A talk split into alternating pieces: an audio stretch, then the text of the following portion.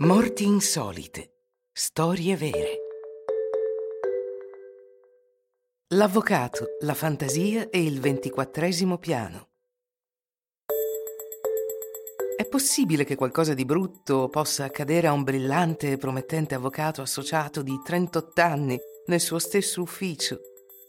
Che probabilità c'era che Gary Hoy, sano di mente e con alcuna intenzione suicida, cadesse dal ventiquattresimo piano dell'edificio della Toronto Dominion Bank Tower, davanti a diversi testimoni inorriditi. Ebbene, è successo il 9 luglio 1993, in una mattina apparentemente ordinaria nel quartiere degli affari di Toronto, Ontario, Canada. In teoria non può succedere, tutto dovrebbe andare bene. Gary stava iniziando una giornata normale nel suo ufficio, ma poi si sa, le cose non sempre vanno come previsto. A volte sembra così assurdo, fuori luogo.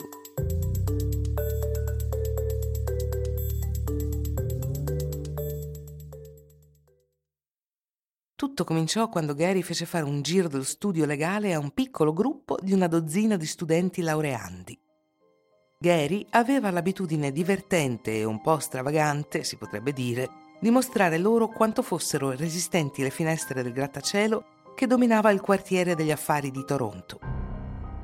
Voleva dimostrare la sua intrepida fiducia in questo aspetto della progettazione edilizia, correndo e lanciandosi sui vetri delle finestre di fronte agli spettatori, che assistevano ad una caduta che finiva sempre col rimbalzo di Gary sul vetro, lasciando illesi sia la finestra che l'avvocato. Tuttavia, un giorno Hoy tentò la sua dimostrazione davanti a un gruppo di potenziali apprendisti avvocati con risultati disastrosi. Apparentemente il primo tentativo ha avuto come risultato l'innocuo rimbalzo di Hoy sulla finestra, ma quando Hoy si è lanciato contro il vetro una seconda volta, il vetro è uscito dalla sua cornice, lasciando cadere Hoy per 24 piani schiantandosi nel cortile 100 metri sotto. Il portavoce della società ha detto che Hoy stava tentando la resistenza della finestra. Apparentemente questo era il secondo tentativo. Non si potrà mai sapere cosa abbia motivato Hoy. Il desiderio di dimostrare la robustezza delle moderne tecniche di costruzione, la fantasia o semplicemente il fatto di mettersi in mostra. L'ingegnere strutturale Bob Greer disse in seguito al Toronto Star non conosco nessuno standard di costruzione al mondo che permetterebbe a un uomo di 80 kg di colpire una lastra di vetro e resistere. Ecco, sapete tutto sulla tragica e assurda fine di Gary.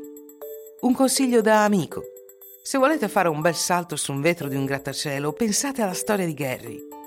Non si sa mai cosa potrebbe succedere. 24 piani sono più di 100 metri di altezza. Una lastra di vetro è sempre vetro, è fragile. Tutto può succedere, anche il peggio.